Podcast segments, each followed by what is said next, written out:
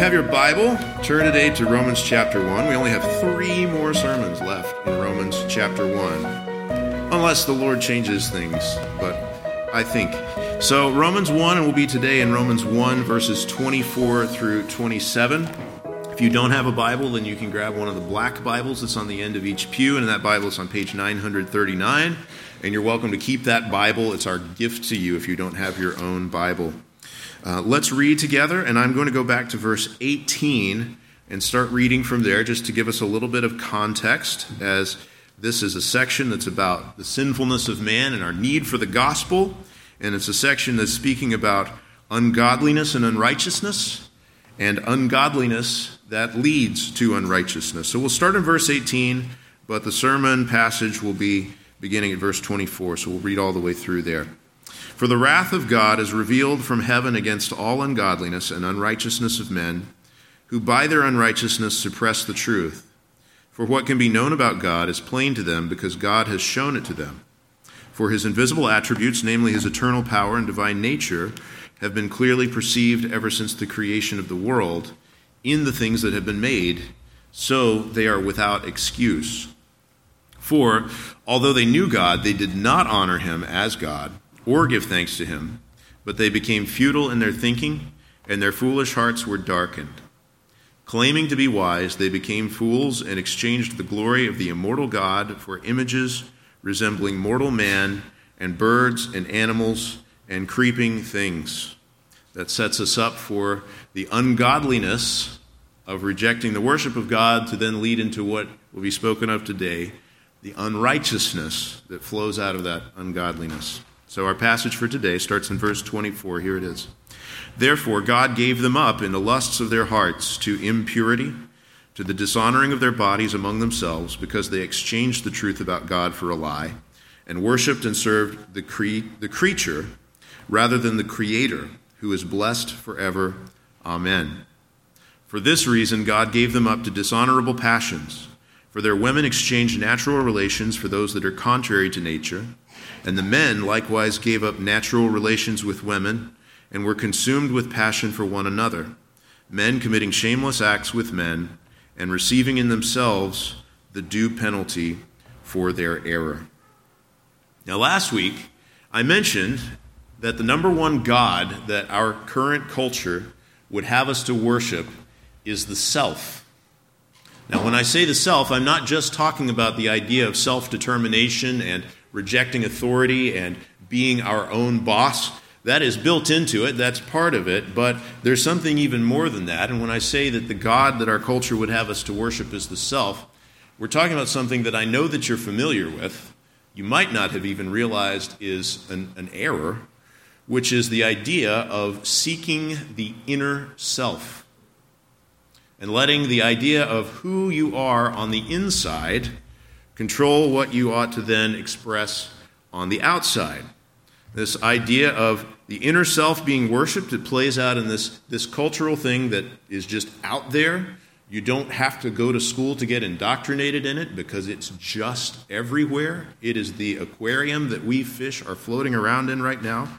This idea that everyone should do this process of looking inward to do self-discovery, and then once that self-discovery has been done, or even as that self-discovery is ongoing, to, to then be true to yourself. What you discover on inside, you be true to it. You follow your heart. You let what you find inside guide then your feelings and your words and your actions that express on the outside. The religion of the self, it says that the greatest good is to authentically express one's sense of self, to be real, as they put it, right? To authentically express it. Now, it's a sin against that that uh, that religion of the self to suppress one's sense of self, or to fail to express it, or to be inauthentic about it. But the major, the deadly, mortal sin of the cultural religion of self is for one person to fail to celebrate another person's true, authentic feeling of their inner self. That's kind of what we are in, and you see it all over the place. Like I say, it's just the water we are swimming in. It's the air you breathe. You're not going to be able to get your kids out of this kind of a cultural mindset just by what school you decide to put them in or anything like that. We are all floating in it, and you see it everywhere. So you see it printed on things like toddler t-shirts that say, "Be your beautiful self." You see it in things like the Department of Homeland Security's ad campaign for Real I D. Real I D just means you've all got to get a new driver's license sometime in the next couple of years if you wanted to have the right requirements to be able to fly at the airport. But the Homeland Security uh, ad campaign for Real I D is "Be your Real I D self." It's interesting, isn't it? This this idea of be your real self, look for your real self, express your authentic self. It is just everywhere, and it's assumed. But it leads us to destruction. And the problem with that is that our real self, as we were born, is sinful and depraved. We were born sinners. If we are seeking to look inside ourselves to figure out what is authentically there, what are our true desires and inclinations and feelings, and what is it that is in me, that is how I was born, that I did not choose, if that is our guide, it is going to guide us into destruction. It is not the path of life. Jesus did not say, "Follow your heart." He said, "You must be born again." All right? That, that emphasis on the true identity of the inner self, though, it's, it's not new by any means. There's a fantastic book that just came out earlier this year by Carl Truman, who is a great Presbyterian theologian. It's called The Rise and Triumph of the Modern Self. It's kind of a heavy book, uh, and, and he's got a lighter version of it that's going to come out next year, and when that comes out, I hope we'll get it into our book nook. But he traces this idea of the self way back. He starts out looking at the French philosopher Jean-Jacques Rousseau in the eighteenth century in France, and this idea where in the Industrial Revolution there was a feeling that people were moving from the countryside to the cities and working in factories, and he felt that people were losing something of their real selves by going away from the countryside, and that that was to be pursued.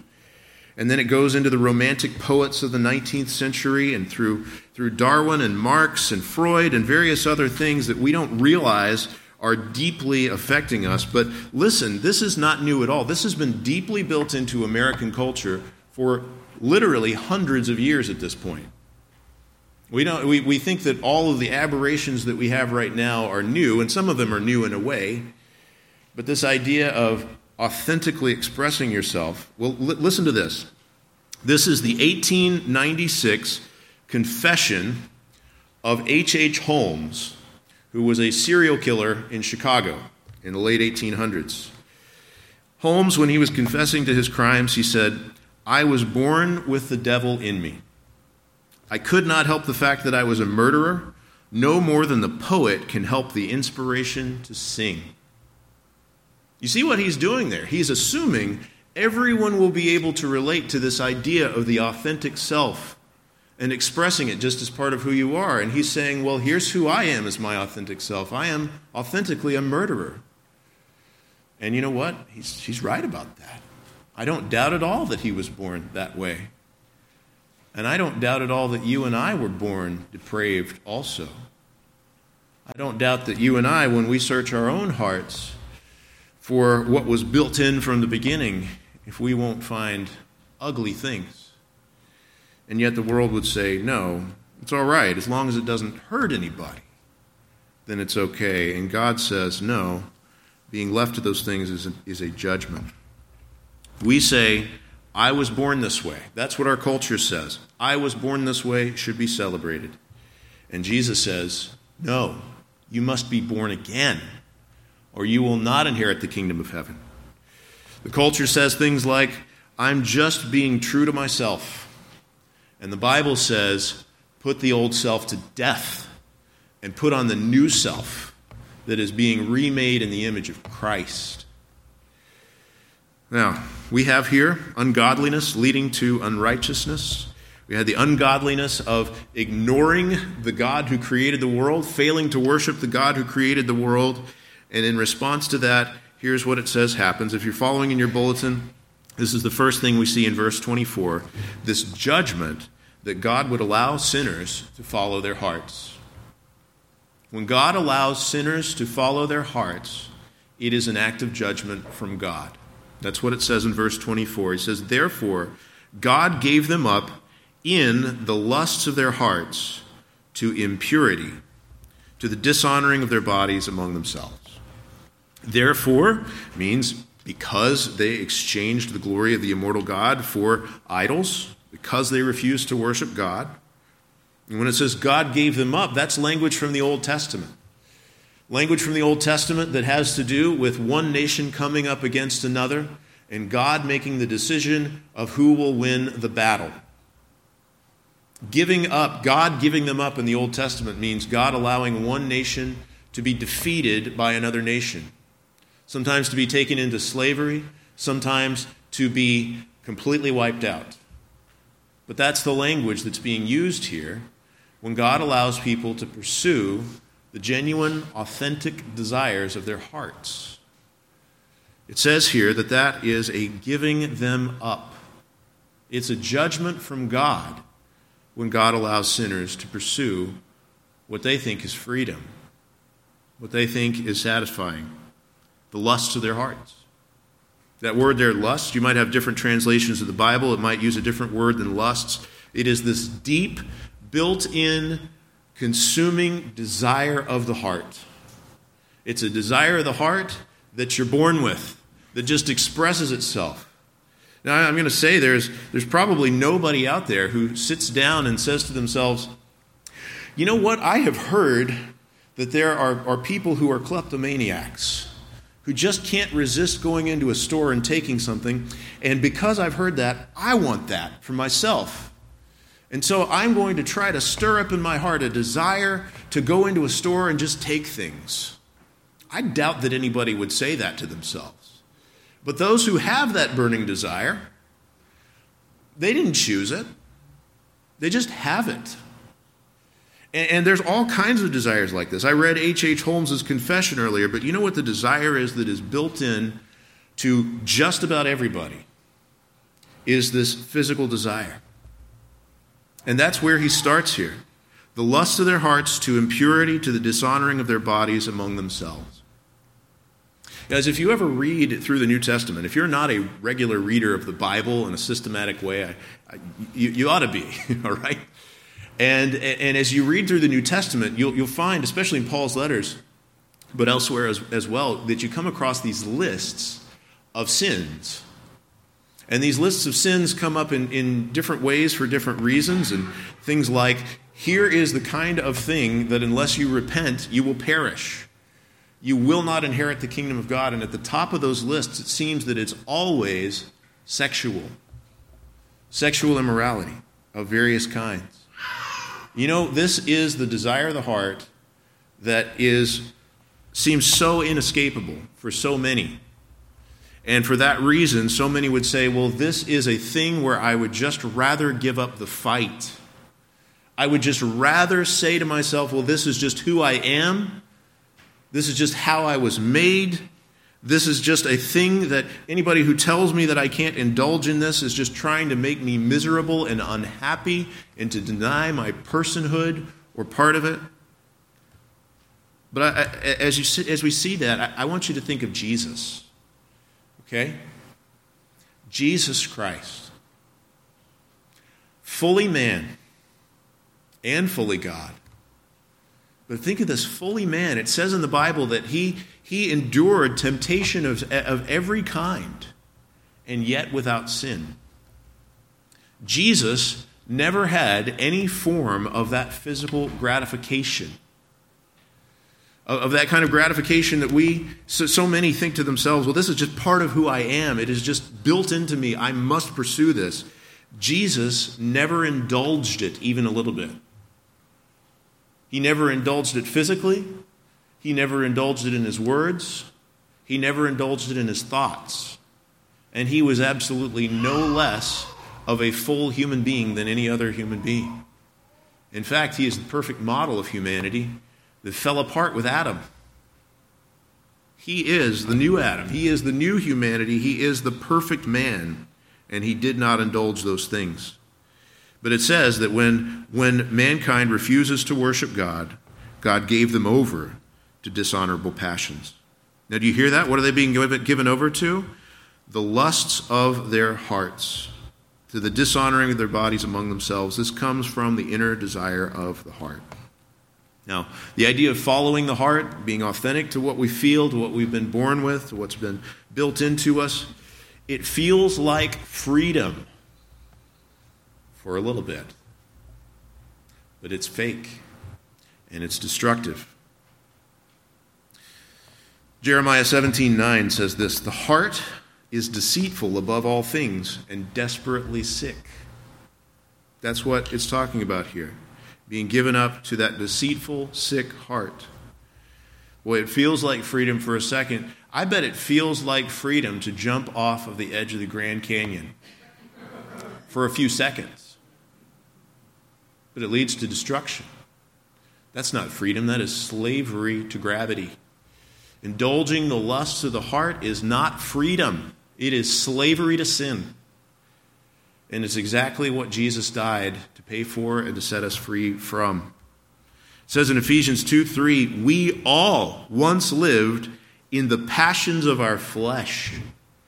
This is the standard ever since Adam's sin in the garden, what we have inherited and been born with, and how we have our mindset and our actions without Christ. This is who we are without Christ. Living in the passions of our flesh, carrying out the desires of the body and the mind, and were by nature children of wrath like the rest of mankind. Guys, that's where we were. That's why we were lost. It's because of the desires of our flesh, because of following our hearts. Here's what it says even about us who, who are believers, who already, we, we have new hearts. We, we are set free in Christ, and yet even as believers, God allows something of the old self to remain. We, we are instructed to put it to death on a daily basis and just instead put on the new self and walk with Christ. And even to us who are, are saved, it says this in James one fourteen, "Each person is tempted when he is lured and enticed by" what? By Satan? By God? No, he says when each person is enticed by his own desire. By the desires of our own hearts. "Then desire, when it is fully conceived, gives birth to sin, and sin, when it is fully grown, brings forth death." And people would say, "But what about the desires that I have? If I didn't choose those desires, if I was born with them, if they were built into me, then is that not the design of God? If I don't follow the desires of my heart, does that not then deny what God has created me to be?" And here's what the Bible would say to that.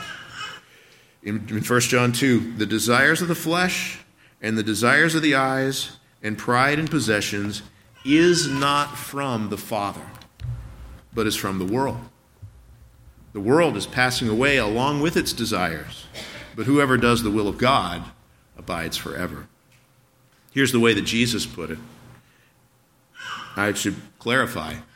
Every bit of Scripture that we read is the way that Jesus puts it.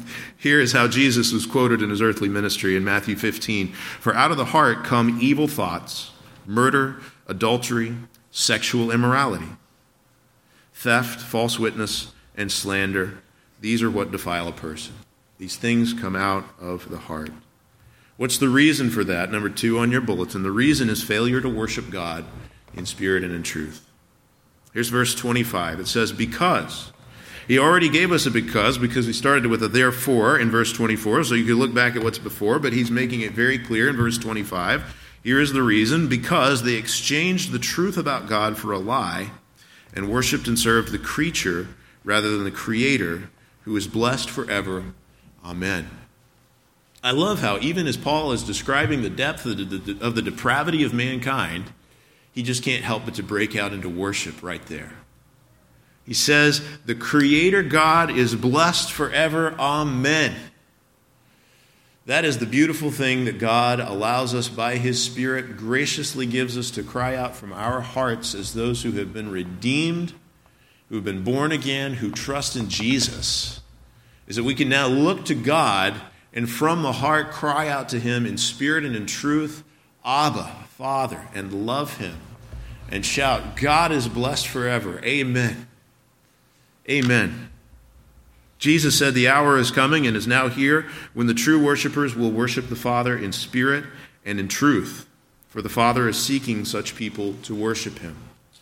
Not just an external worship, not just a going through the motions, but an actual from the heart, from the spirit, and speaking the truth with full conviction to worship God and say, I love this God. He is blessed forever. Amen. But before we come to faith in Christ, we were children of wrath like the rest of mankind. And here's what it said earlier in the verse about the normal course of mankind. That's what this is describing. Because they exchanged the truth about God for a lie and worshiped and served the creature rather than the Creator. That worshiping and serving the creature rather than the Creator, that's what man does. Apart from faith in Christ, there's all kinds of created things to worship. There's obviously sex, it's written right here. There is money, there is power, there's all the sorts of things that you could achieve in this life. There's all sorts of worldly things that you could try to amass for yourself. There's also the worshiping of created things in things like worshiping nature. You say to yourself, well, we're too enlightened of a society to worship nature. Well, I don't think so. I hear things on the radio and, and, and on T V. Well, I don't watch a lot of T V anymore, but I hear things on the radio all the time about how our environment needs to be sustained to the point that it would be better for humans not to be there. You may think that that's extreme, but did you know that uh, that, that a couple of British royals were recently given an award for choosing to have only two children because they were preserving the environment by keeping so many people out of it? You don't, do we not see? That, that is, that's nature worship. I'm not telling you to go and dump oil into a stream or something like that. We take care of the earth. We don't worship the earth. We, we don't act like there is... Uh, I, I'm, I'm going off on a tangent, all right? But this is just to say that there is nature worship all around us. If you don't, if you don't uh, see that kind, well, guys, there's, there's people all over the place who will tell you we are stardust. That's how we came about. That God is not eternal and creator, that the universe itself is eternal, that there is no God. You know what that is? That is worship of the sun and the moon and stars and the creation. So it's all over the place, worshiping the creature rather than the creator. But you know where this came from? Verse twenty-five, exchanging the truth about God for a lie. Exchanging the truth about God for a lie. You know where the first time that that happened was? It's in Genesis two, or Genesis three, I mean. God, God gave this command to Adam in Genesis two sixteen. You may surely eat of any tree in the garden, but of the tree of the knowledge of good and evil you shall not eat. Here's the truth of God. For in the day that you eat of it, you will surely die. There's God's statement. It is true. You know what Satan did? He came in and he said in Genesis three four, you will not surely die. Do you know what Adam and Eve did? They exchanged the truth of God for a lie. And why did they do that? It's because that fruit was pleasing to the eye and, and they could see the benefits that they would have from it. They thought, they believed Satan's lie. Well, God is just trying to hold you back from all of these good things that will happen if you do this. But the truth of God is you will surely die. Do you know the reason why human beings love to pursue wrong thinking and love to make it seem intellectual and high class? It's because it is convenient for sin. It's because it is not comfortable to say, you will surely die. It is so much more comfortable to say, we'll just let it slide. Guys, there are false gospels that are preached out there that exchange that truth of God for that very lie. Back when this church was part of the American Baptist Churches of New Jersey, I heard I'm, there, there were some faithful churches and pastors within that denomination, but I heard preached several times within that denomination, this false gospel. It goes something like this. Sure, there are sins that are spoken of in the New Testament that our culture embraces right now, especially sins having to do with sexuality. Sure, those are spoken of as sins, but God is gracious. We believe that Jesus died for sinners, that God forgives sinners. And because of that, we don't need to really say anything about this. We don't need to keep anybody out of membership on the basis of their physical behaviors. That God is so good that they will not surely die is how I would summarize that. Guys, that is not the gospel. The gospel of Jesus Christ is here. Sin is so serious and so deadly that the only way for it to be forgiven is the death of the Son of God on the cross in our place. And when we look to Jesus and believe in him, part of that believing is to know my sin was so serious that the wages of sin is death. And as I embrace the free gift of eternal life through faith in Jesus Christ, I no longer love my sin. That's called repentance. The, the, that false gospel, whether it was preached by Satan in Genesis three, or whether it was preached by very nice people in a beautiful ballroom in New Brunswick, whichever one it is, it is a false gospel, it is a lie. Satan says, you will not surely die. And Jesus said, repent, for the kingdom of heaven is at hand.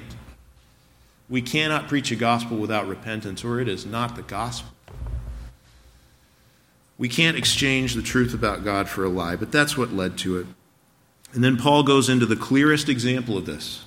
He holds this up as the clearest way that you can see that the path of the world, that the path of the lost, unregenerate heart goes deeply into sin is homosexuality. That's what he holds up as the clearest example. Let's read these verses in verses twenty-six and twenty-seven. He says, for this reason, God gave them up. Again, that's that giving up into judgment, just like one enemy defeat or one nation defeating another nation. God gave them up to dishonorable passions. Now, it doesn't mean that those are not sincere and authentic passions, that those are not sincere and authentic desires of the inner self, but they are dishonorable and destructive. He says, gave them up to dishonorable passions. For their women exchanged natural relations for those that are contrary to nature. And the men likewise gave up natural relations with women and were consumed with passion for one another. Men committing shameless acts with men and receiving in themselves the due penalty for their error.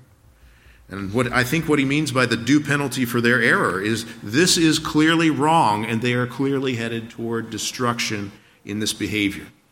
That's what the Bible is saying there. He holds it up as the clearest example. He holds it up starting with what we call natural law. Natural law is where we can look at nature and the way that nature runs, and we can tell from the way that God has set up creation that things are supposed to go a certain way. That's what Paul is talking about when he says natural relations.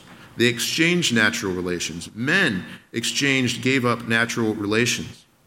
This means that everybody in the world knows in an obvious way, even if we have been trained to suppress this knowledge, even if we've been trained with all kinds of philosophical reasons to ignore this knowledge, we know just from the way that God has set up nature that homosexuality is sinful because we can look and we can say, a mother and a father have a baby, and a father and a father do not, and a mother and a mother do not. And we can see that other kinds of relationships are not a product of God's design of the natural world. They're a product of something else.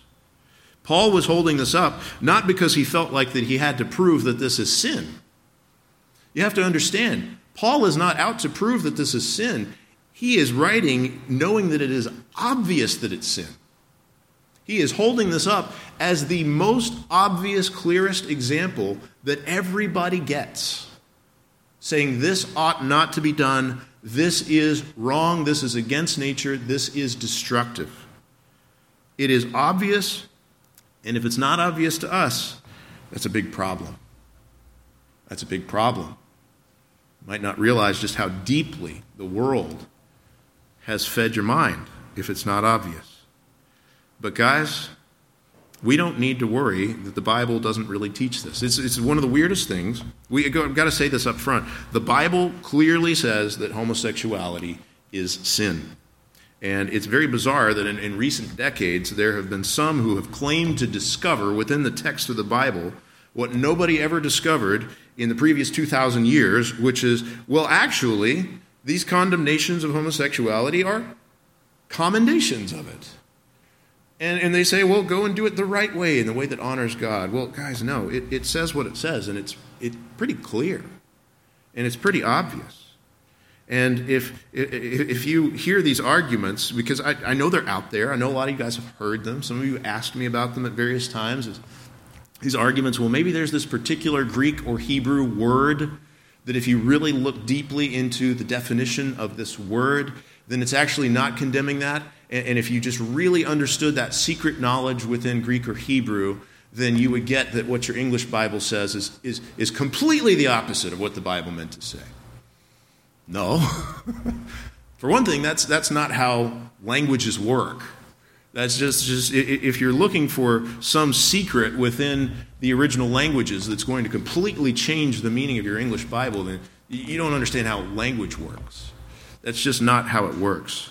But I will tell you one thing about the way that Paul wrote this in Greek that I think is going to point us to something that we ought to already be thinking of, which is that when he uses the word women and when he uses the word men, he uses words that are not the usual words for them. And the reason I think he does that is because he picked instead the words for women and the word for men that are found in the Greek version of Genesis one twenty-seven. I think we are called here to think of God's design from Genesis one twenty-seven, and here's what Genesis one twenty-seven says. So God created man in his own image. In the image of God he created him. Male and female he created them. That male and female he created them, those are the words that Paul is using here. God's creation design is very simple. It is male and it is female.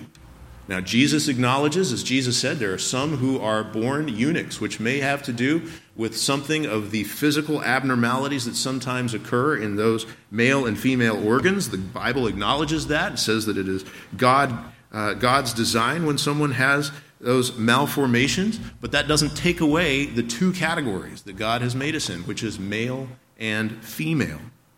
And it's clear.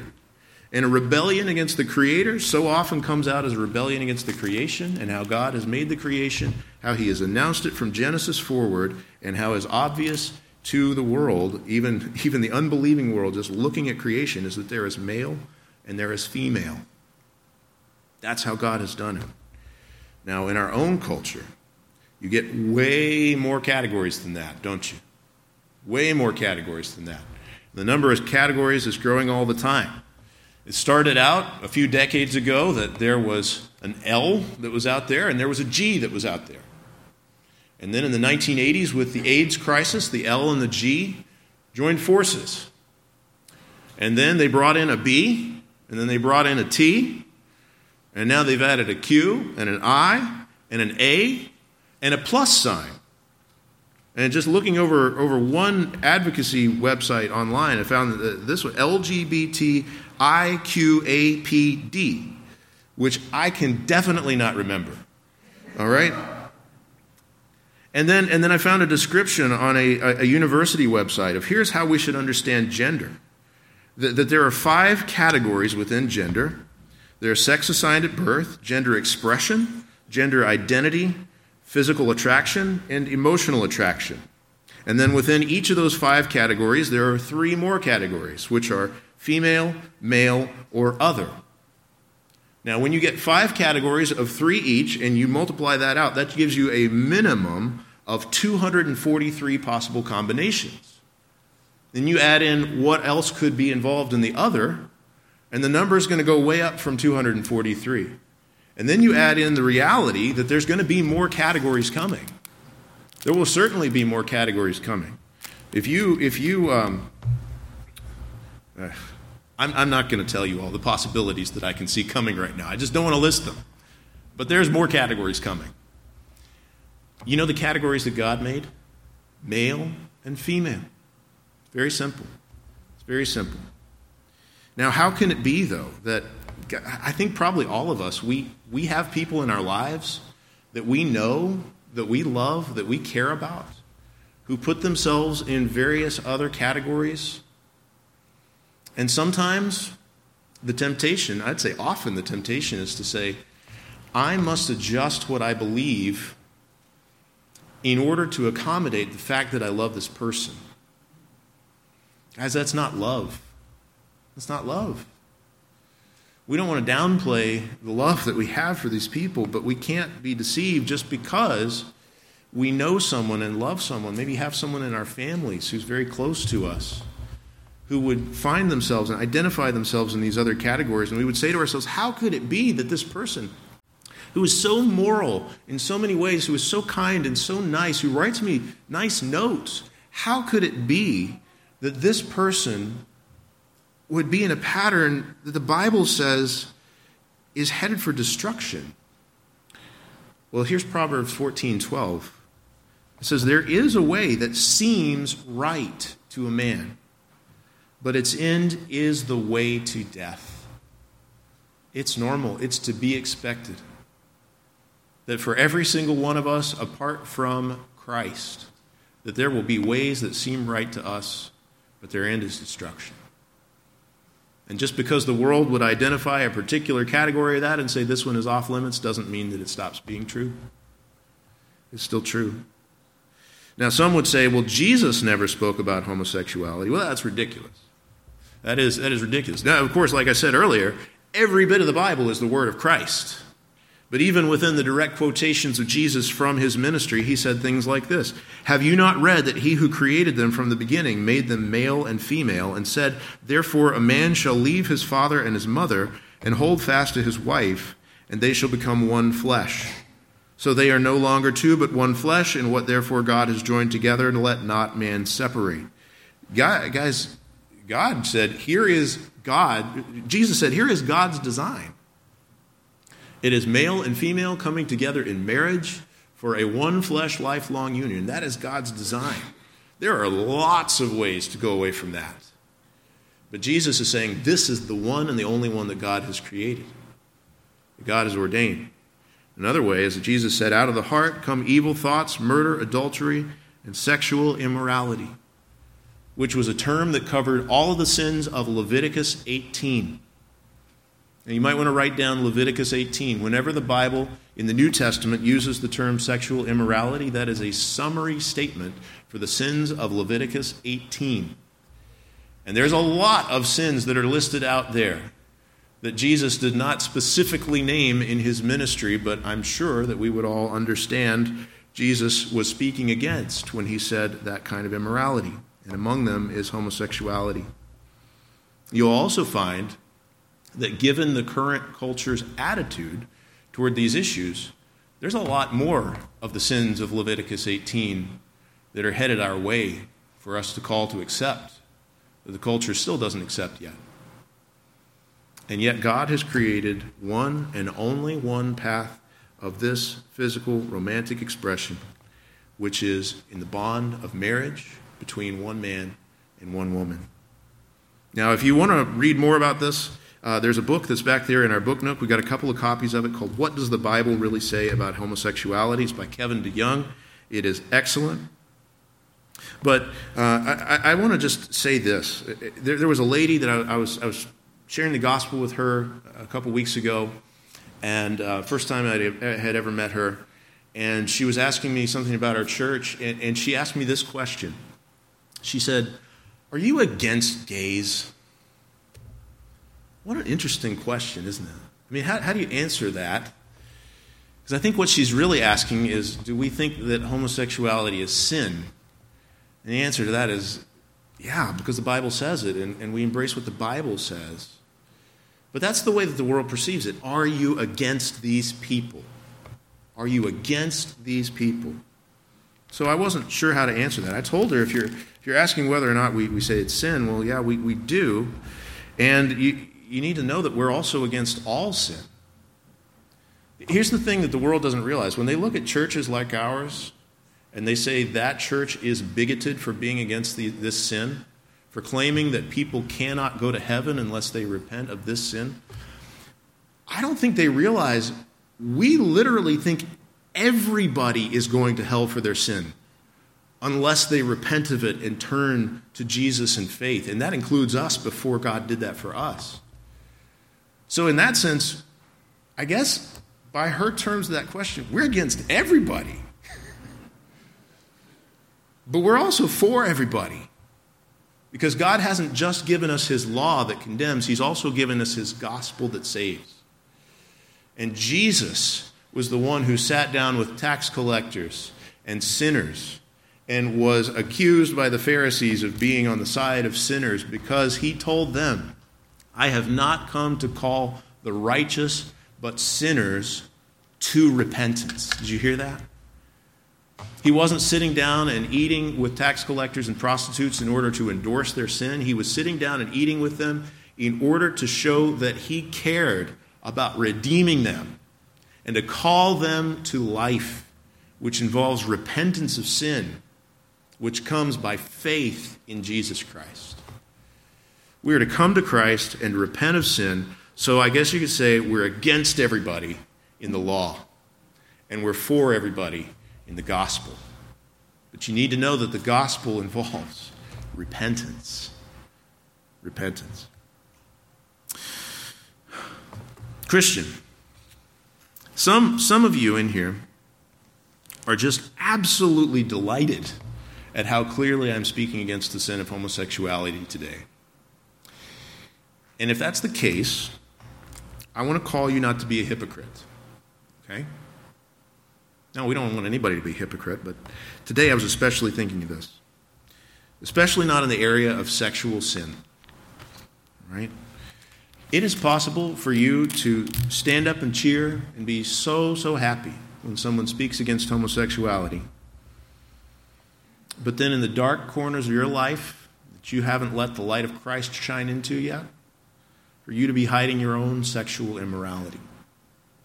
For you to be gratifying your, your flesh outside of the bounds of marriage, for you to be indulging in the lust of your eyes and where you would point those eyes and the thoughts that you would indulge.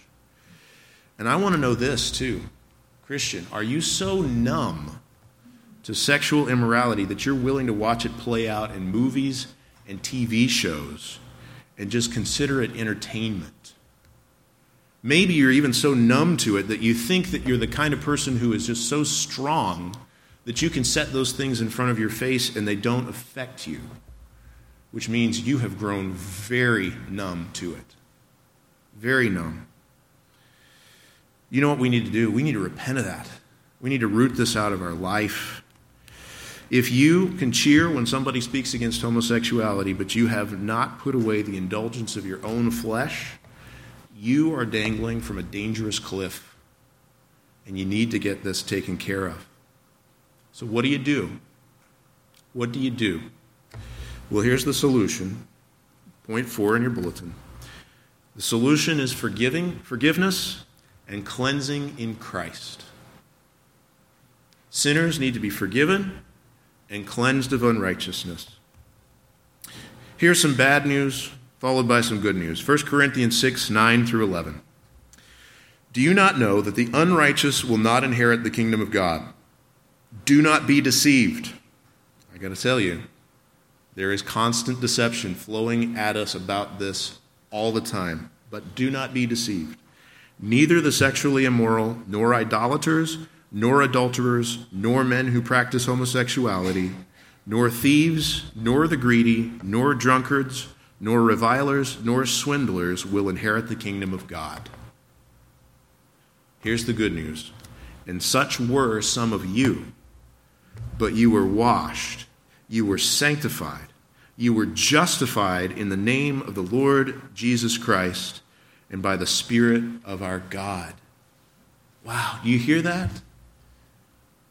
Now that doesn't mean we, all of us wish that God would immediately remove all of our temptations as soon as we came to faith in Christ. Wouldn't that be amazing? And we know that that's not God's will for us, that our temptation to sin will not be removed until we're in the presence of Christ in heaven. That's one of the things I'm most looking forward to in heaven. Not even wanting even a little bit to sin. But right now we continue to deal with temptations, but that still is within the context for us who come to faith in Christ that we have been forgiven and we have been washed and we have been cleansed. Whereas before we might have just said, well, this is just who I am. Get over it. We now say, I want to be conformed to the image of Christ. I want to be conformed to Christ. I, I want to be washed, sanctified, justified, and it comes by faith in Jesus. That is the moment that you believe, no matter what kind of sin, sexual or otherwise, you have had in your life, it is forgiven. You are counted as righteous before God because of the righteousness of Jesus. Because his death has paid your penalty and his life is now your life. And as we keep walking through this life, we walk through what is called sanctification. And you know what? Sometimes it is hard. Sometimes it's hard. Some of you would say to yourself, well, there is sin that I have been trying to root out of my life for twenty years and it's not gone. Guys, you need to go to Christ. You need to go to Christ. You need to believe First John one nine that I quote all the time.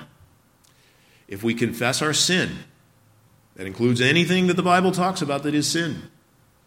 If we confess our sin, he is faithful and just to forgive us our sin. And listen to the second part, and to cleanse us of all unrighteousness. Oh, that's beautiful. Such were some of you, but you were washed. It's by faith in Christ. Part of the way that he does that, part of the way that he cleanses us from all unrighteousness, is that we beat our bodies into submission. That's the way Paul described it. We we flee from sexual immorality, as it says in First Corinthians six eighteen. You were bought with a price, so glorify God in your body. If your right eye causes you to sin, Matthew five, tear it out and throw it away. If your right hand causes you to sin, cut it off and throw it away. Jesus is not saying that cutting off your right hand will cause you to stop having those desires. He's saying take extreme measures. And take those extreme measures to be the gift of God's grace to root sin out of your life. Romans thirteen fourteen says this, even as the world would tell you that you're supposed to be your true self and to follow your heart and be authentic to what's in your heart, here's what God says. Put on, not yourself, put on the Lord Jesus Christ. Put on the Lord Jesus Christ and make no provision for the flesh to gratify its desires.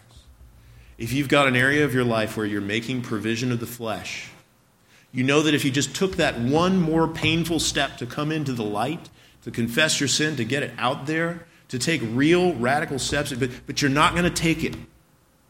Because all this time you've said to yourself, but I just, I kind of am comfortable with that dark corner in my closet. And I don't want to go there, but I'm going to leave it there just in case.